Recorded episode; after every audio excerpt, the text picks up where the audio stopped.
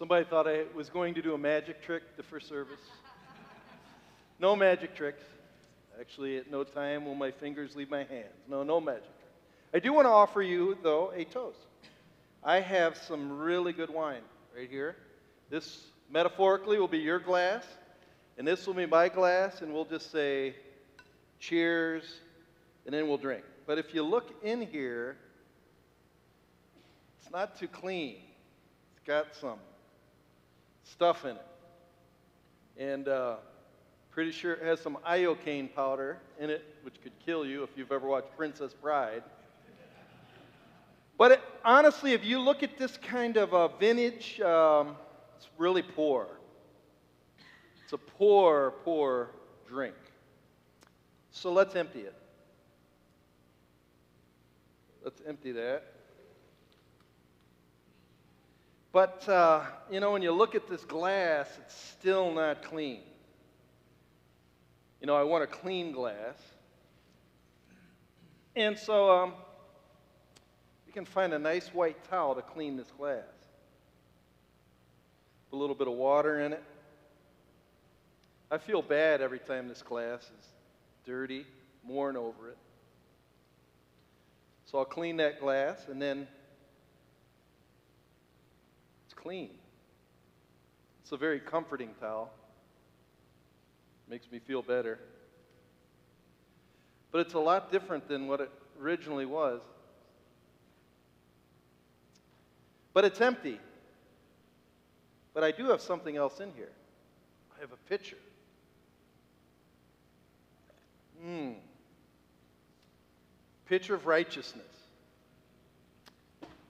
But in order for me to fill this glass, I need to put it underneath, has to sort of be meek, put it underneath the pitcher, so then it can be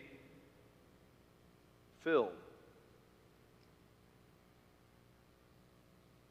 This is the wine of the world, the way I was before I emptied myself. This is righteousness. If you open up to Matthew chapter 5, you'll see exactly what I'm talking about. We've been studying the Sermon on the Mount. We've been saying week after week that the Sermon on the Mount is the greatest message Jesus ever gave. We have presented that it's a system of righteousness. It's a movement of how somebody actually their life has changed from a life that is broken to a life that's brand new. And um, each verse is dependent on the next. And hopefully, this illustration will show the point. So, if we start in verse 1 of Matthew chapter 5, we'll continue in our study to verse 6. So, it begins like this Seeing the crowds, he, meaning Jesus, went up on a mountain, and when he sat down, his disciples came to him. Disciples are followers. And he opened his mouth and he taught them, saying, Blessed are those who are poor poor in spirit, those who recognize their poorness, for theirs is the kingdom of heaven, or that's how they begin, that's how they enter this new life. It's called the kingdom life. Verse 4 Blessed are those who mourn, for they shall be comforted. Mourning, just being upset about just how broken and dirty they are, and they will be comforted. The idea that God's forgiveness is offered, His forgiveness that wipes them clean. Then it continues Blessed are the meek, those who are willing to come underneath and humble themselves, for they shall inherit the earth. And in today, blessed are those who hunger and thirst after they want this righteousness, they shall be filled. So you could say it like this verses 3, 4, and 5 is the process of emptying. Philosophically, we call it deconstruction, almost tearing the building down. It's easy to tear stuff down. Actually, when it comes to Christianity, it's, all, it's easy to always be upset at me, to make Christianity a very sad and mournful affair. But we empty ourselves, we break stuff down so we can then reconstruct. We don't just deconstruct to deconstruct, we deconstruct so we can reconstruct, or we empty ourselves so we can fill. Because when you're alive, you grow. I don't prune a plant. So, uh, beginning of spring, I'll prune my rose, my rose bushes. But I don't prune those rose bushes because I want them pruned. I don't want a rose bush to be tiny and nubby. I prune my rose bush so that by July and August, I'll have 30, 40 roses. I don't empty myself just to be empty. I empty myself so I can be filled with the life of God. Blessed are those who hunger and thirst after righteousness, for they shall be filled. That's what we're going to talk about today. When it comes to when it comes to beatitudes of the kingdom of God, the way the world hears the way God speaks and the way that people in his kingdom hear the way God speaks, they hear it in different ways. So if you notice, and I've pointed this out every time, every verse starting in 3 starts with the word blessed. We use the word happy. And then the way it works is it said, Blessed is a character quality of a person, and if this person has that character quality, they will receive a reward. The world hears it like this, especially verse 6 Happy are those who hunger and thirst or who are focused on happiness. This is the problem with this cup. All of this stuff that we jam in our life, we think is going to make us happy, and it doesn't necessarily make us happy. A lot of times it makes us very, very unsatisfied and always wanting more. But if you notice what the, what the verse actually says is happy are those that are focused on righteousness, for they shall be filled.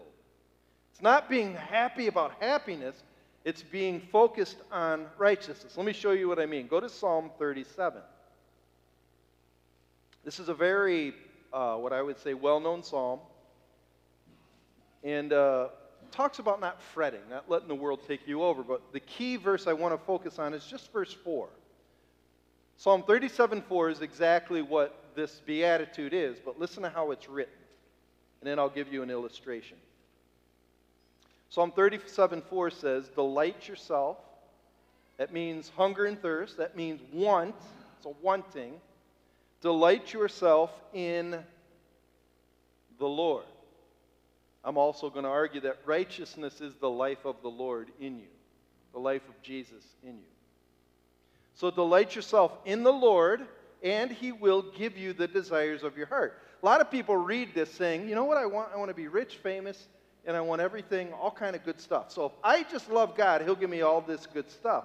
But the point isn't that. The point is if you delight in yourself in the Lord, you will really find your true delight.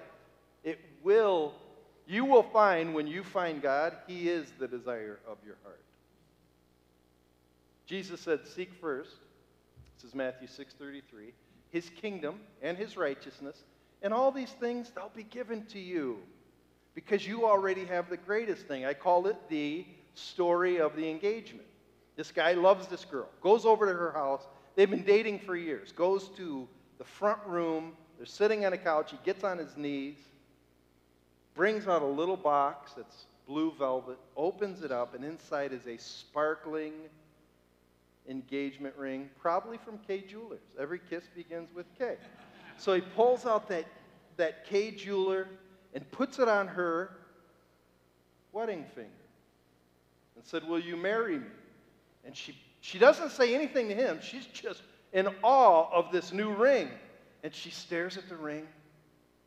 She hide, puts it up to the light. She runs upstairs, goes into the bathroom, locks herself into the bathroom, turns on all the bathroom lights, and just stares at her ring for the next three hours. And the guy's left there in the living room saying, What? What just happened? you. this girl wanted a ring more than she wanted a relationship, but the man gave her the ring for the relationship. Often we go to God because all we want's a ring. He doesn't want to just give you a ring, He wants the relationship. That's the thing. That's what matters. And even as I'm giving that illustration, you're thinking, what is wrong with that girl? That's really selfish. Exactly. It's really selfish when you only go to God for the things He can give you instead of just Himself, because He is everything. That's the point. So, blessed are those who hunger and thirst after him, they shall be filled.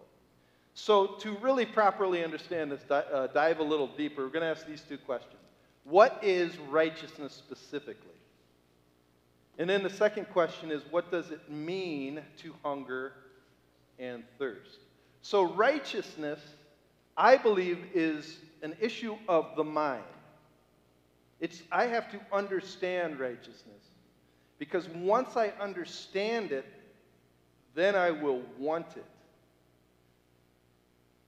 It's not let feeling lead the way, let the mind lead the way. So you could say, really, the what is righteousness is loving God with all of your mind. That's so we have to understand that word.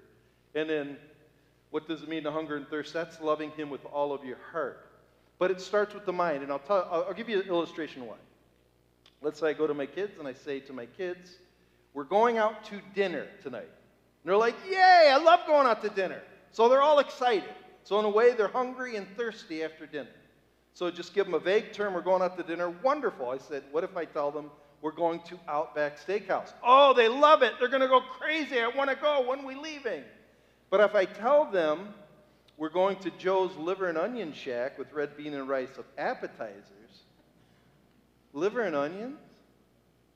I don't want to go to Liver and Onion Shack. You know, the, the liver that's really like it flops like a wet fish, really good and you, you know, smeared in liver gravy. I don't want to go there. So if I tell my kids we're going out to dinner to Joe's Shack, they aren't hungry.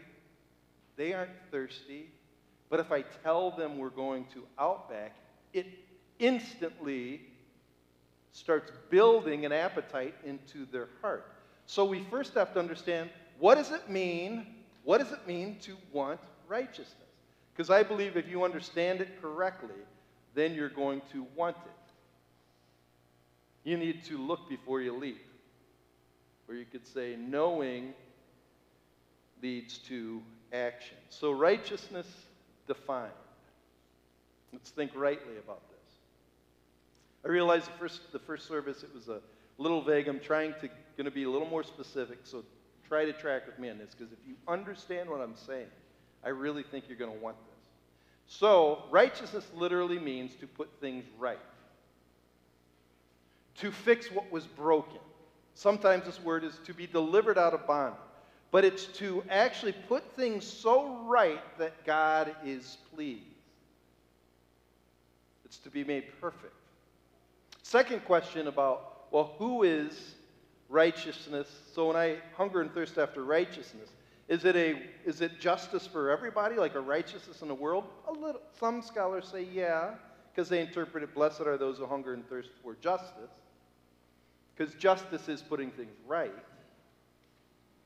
Is it wanting other people to do the right thing? Because I think we're obsessed with that in our culture. We're great at pointing out how everybody else is doing wrong. It's basically what politics is built on.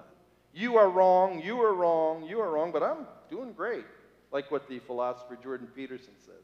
Before you start telling everybody to change, clean up your own room first. And that's what this is about cleaning up your own room first, fixing me. Blessed are those individuals who hunger and thirst after an inside making things right in here, for they will be filled. And the reason why I say this is primarily about me and my relationship with God is because all the way through this beatitude, blessed are those who are poor in spirit. Blessed are the person who is broken on the inside. Blessed are those who mourn on the inside. Blessed are those who are meek. So naturally, the next one is blessed are those people who hunger and thirst after righteousness. This isn't about you and the world being better. It's actually about me. Because actually, once we start working on me, the world will start getting better. It just will. Now, I'm going to use what I'm going to call theological words to help explain righteousness, because you have given a New Testament. So, after Matthew, Mark, Luke, and John, which is the story of Jesus, you start having what are called the epistles, the writing of the apostles. So, the Acts, you've got Paul, and then Peter, and James, and John start writing. And they define righteousness down very specifically. And they say there's two points to it. I'm going to call it imputed righteousness and then continual righteousness. So let me, let me just show you what imputed righteousness is. So here I am, I'm an empty vessel. When I believe by faith, when I believe by faith that the death that Jesus died on the cross, that he actually died, was buried, and rose again, and I know that was for me, when I believe that and confess that, I am filled. He gives me his Holy Spirit. That's called imputed righteousness. If you notice, I didn't create it, it was given to me. So that's why it's called alien righteousness. It's outside of me, it was given to me. I don't produce it. It's not about me being better. It's not about this guy doing the law and wearing a tie to church and giving tithes and not swearing. It has nothing to do with that. It has everything to do with believing, and then God pours his life in me. That's why it says I'm both baptized when I believe and I'm sealed with the Holy Spirit. God gives me him. I don't understand this, truthfully. When I believe the third person of the Trinity lives inside of me, I often wondered if I cut myself in half, would I see him? You know, I, he lives in me. That's incredible. And not only that, you can read this later. Ephesians 2, 5, and 6 talk about, well, let's go there. Ephesians 2. I think we have time. Yeah, Ephesians 2. Ephesians 2 is a very important passage in the New Testament. I encourage you to really read it often because it describes the process of salvation beautifully. Ephesians chapter 2, starting in verse 1. That's all right. Ephesians 2, verse 1. And I'm going to use these glasses as an illustration. Starting at verse 1 You were dead in your trespasses and sins. Verse 2 In which you once walked, following the course of the world, following the prince of the power of the air. That means Satan was controlling your desires that's why in verse 3, we all once lived in the passions of our flesh, carrying out the desires of the body and the mind, and were by nature children of wrath. So this means we were in a bad place with this wine, really bad. But God, being rich in mercy, because of the great love which He loved us. So God, full of mercy, took all of your sins and put them on His Son on the cross. That's called mercy called love. For God so loved the world that he gave his one and only Son. So then, verse 5, even when we were dead in our trespasses, he made us alive by grace. So this righteousness is the grace of God. We don't deserve it, it's his gift to us from love because he loves us. And then look at verse 6. Verse 6 is incredible. If you really contemplate this, this is what I mean about loving God with your mind, this will blow you away. Verse 6. And he raised us up with him, and he seated us with him in the heavenly places in Christ Jesus. So when I believe and I'm filled with the Holy Spirit, God sees me sitting with Jesus at his right hand.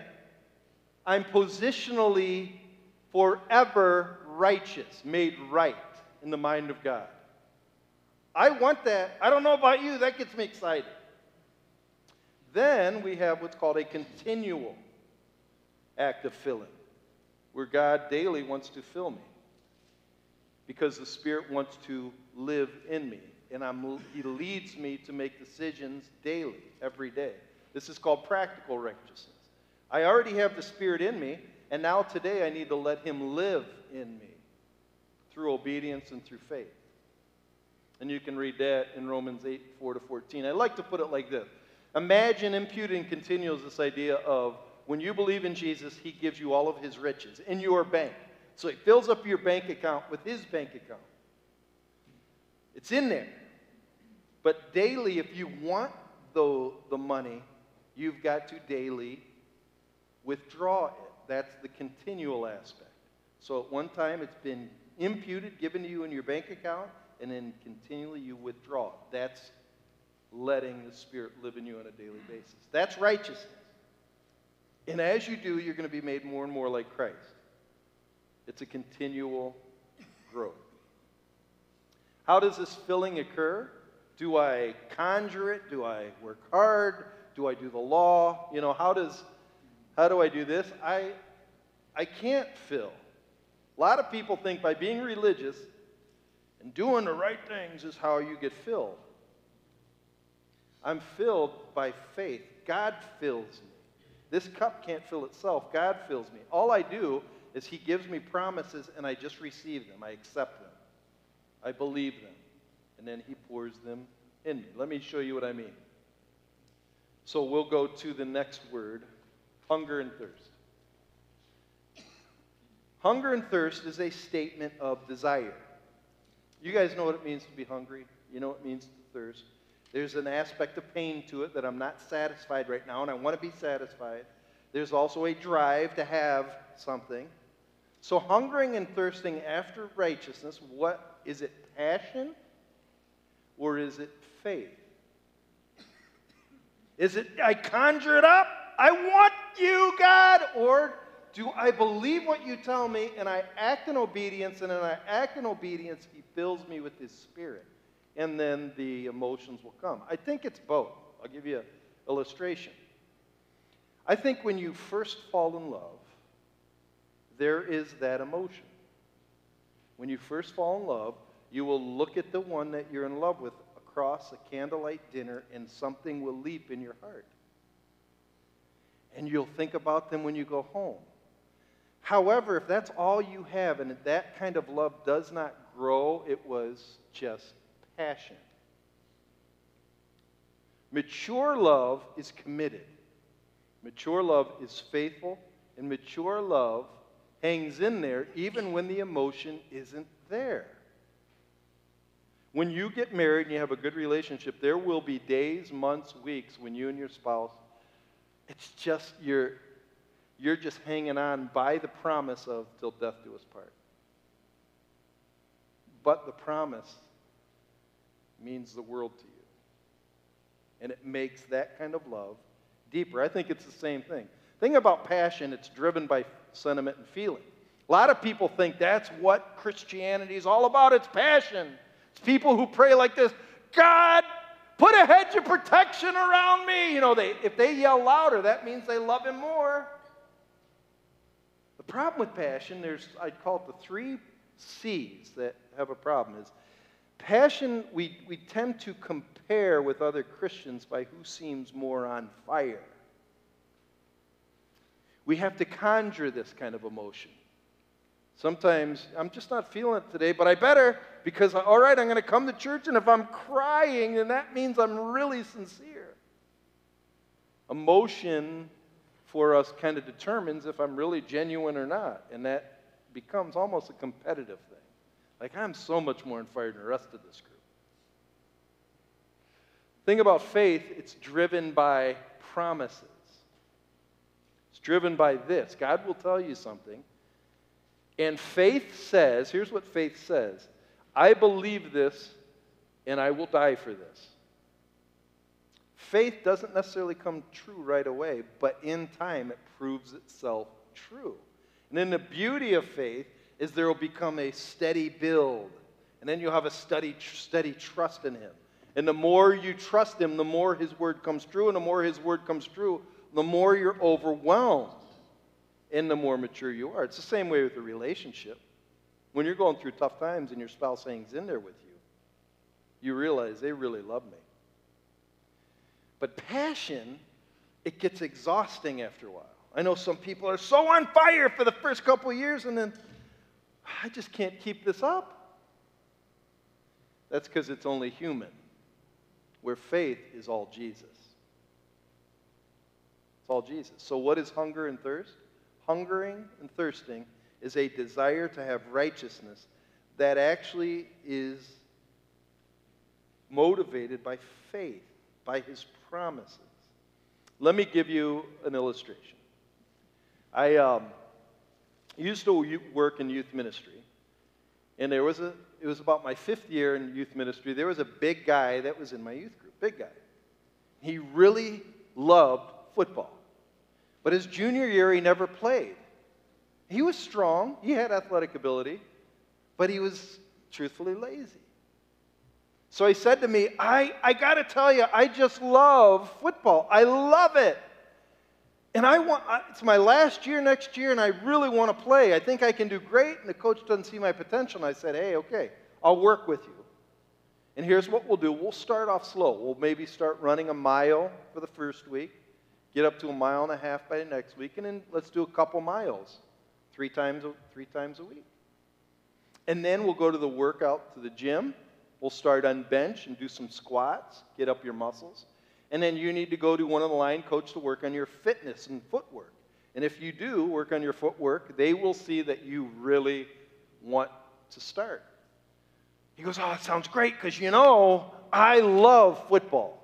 Okay, great. So the first week, I said, You ready to go? Let's go run. You know, I hate to run. I don't, I don't like running. Well, you got to get in shape if you're going to start. I just hate running. Well, let's at least go to the gym. I'm busy. You know, I'm busy. Well, what do you, I got to write some papers. Come on, Kent City's not that hard. You don't have to, I'm sorry, Jill. You don't have to write that many. And then, you know, you, you go see a coach? Well, yeah. So, do you really love football? The next year, senior year, he didn't really play. He's upset. I mean, he looked good in his uniform, looked big, but he never played, and he'd be all upset after the game. I didn't get in. And the coach just doesn't know how much I love football. Do you really love football? Do you really love Jesus? If you are truly hungry, if you are truly thirsty after righteousness, I mean, man, I'm hungry, I'm thirsty after righteousness. If you really are, you will put yourself in places where you know you will get fed and refreshed. Look at what uh, book of 1 Peter chapter 2 verse 2 says. 1 Peter 2 verse 2. So Peter's talking about the experience of new believers and he compares them to newborn babies. So when a baby is born, comes out of the womb, the baby starts hungering after something, it says in verse 2. Like newborn babies, newborn infants, long for the pure spiritual milk that, that by it you may grow up into salvation. So Paul is saying, in the same way, a newborn baby, once its mother's milk, craves it. A new person who's born again in Christ will want God's nourishment, which most every scholar I've ever studied said it's this are you really hungry and thirsty after God? Then you will want this. You just will want it. It will, like a newborn baby who just wants it, you will want this. You will want to put yourself in places where you know you can get fed and refreshed. Hunger to be fed, thirst to be refreshed. I have found in my own life there's four places that when I first really came to Christ that changed me. I would say with the Bible, I, I started working out a devotional plan. I started journaling. I didn't like it at first, it took a lot of discipline, but I wanted to know this book. I don't know why, but I did. I started listening to sermons. We have podcasts galore that while you're driving in your car, instead of you know listening to the new same kind of synthetic rock and roll, you put on a podcast. Listen for an hour back and forth from work. And then also learn songs, sing songs.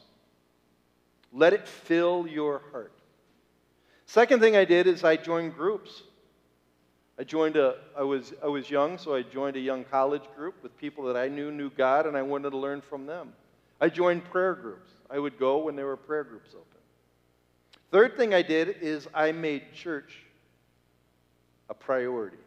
What is the church? Well, the Bible says it's the body of Christ, it's the bride of Christ. And you are part of that body. And at the church, you are to love the brethren, and there's four things that happen. I call it wife. W is worship. I is instruction. F is fellowship, encouragement. And E is you learn how to tell others, or evangelism. That's why we come to church, to be built because I'm hungering and thirsting for righteousness. And then the fourth thing is just find people, find one or two people that will challenge you. People that you know know God. They're out there. For me, when I first was um, a Christian, I spent a lot of time with my mom and dad just talking to them. And then I married my, a spouse that knew God. Wanted to know, I wanted to hook my life up with somebody who knew God. And then I would say one of the greatest gifts God gave me is the staff at this church.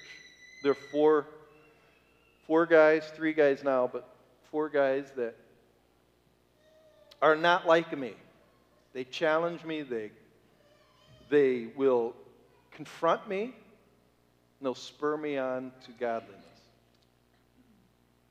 If you are truly hungry, that's the kind of stuff you'll do. And, but then the, here's one more problem. I would say um, hunger can be ruined. Did you know that? You know what ruins hunger? I'll show you what ruins hunger. Circus peanuts ruin hunger. Everybody, I often will talk about circus peanuts, and people buy me circus peanuts because I love circus peanuts. But once you eat a circus peanut, you, some of you hate them, but if you love circus peanuts, you eat one and you got to eat another one. And then you got to eat another one. The problem with circus peanuts, they're made out of this weird material. When they get to the bottom of your stomach, they expand. And they sit there like a rock, and I never want to eat anything else. And I can tell, my wife can tell when I had circus peanuts after church. I won't want the lunch she made, and I'll take a couple bites. You had circus peanuts, didn't you? we are spoiling our appetite every day with all of the garbage we put in. We're obsessed with garbage. We're obsessed with social media. We're obsessed with politics. We're obsessed with movies. We're obsessed with recreation. We really believe happy are those who hunger and thirst after happiness. We're obsessed with it. We don't just want to go to the beach, we want to spend the rest of our life on the beach. So when we get to heaven, God's going to say, I'm so proud of you. You were great spending your life on the beach collecting shells. Why are we here on earth? We're to be happy or be righteous be the kind of people God has made us to be, to make ourselves right. That's the point. There's a friend texted me a letter earlier the week, and here's the question. It says, I constantly think about how I'm being a poor Christian and how I need to do more. But how? So I haven't been as devoted as I should be. I definitely don't read the Bible as often as I should. How do you stay so devoted? I feel him pulling and tugging and getting my attention, but not sure what to do. I want to change. What do I do? You hunger and thirst after righteousness, but hunger in the sense of build your appetite for him. It's the same way with coffee. When I was a little kid, all my mom had, we'd, we'd sit in a long station, one of those paneled station wagons and go on long vacation trips. And I'd sit in the front seat between my mom and dad, and they had a big family. And I'd say, Mom, I'm so thirsty. And this is back in the day when you don't stop, you only go to the rest stop. My mom said, I have a big green thermos of black coffee. That's all you got? She goes, Here, try it. You'll like it. So I remember the first time I had coffee, I, oh, this is like eating charcoal. She goes, Here, try it again. The second time was really good. And then when I'd be in the house, I'd say, Mom, you got anything to drink? I got a cup of a pot of coffee on there. I guess give me a cup of coffee. So over time, I learned, I acquired the taste of it. I think it's exactly the same way with righteousness. It's an acquired taste. You grow into it by faith. It doesn't just happen But the question is do you love them? Or is that just saying you love football?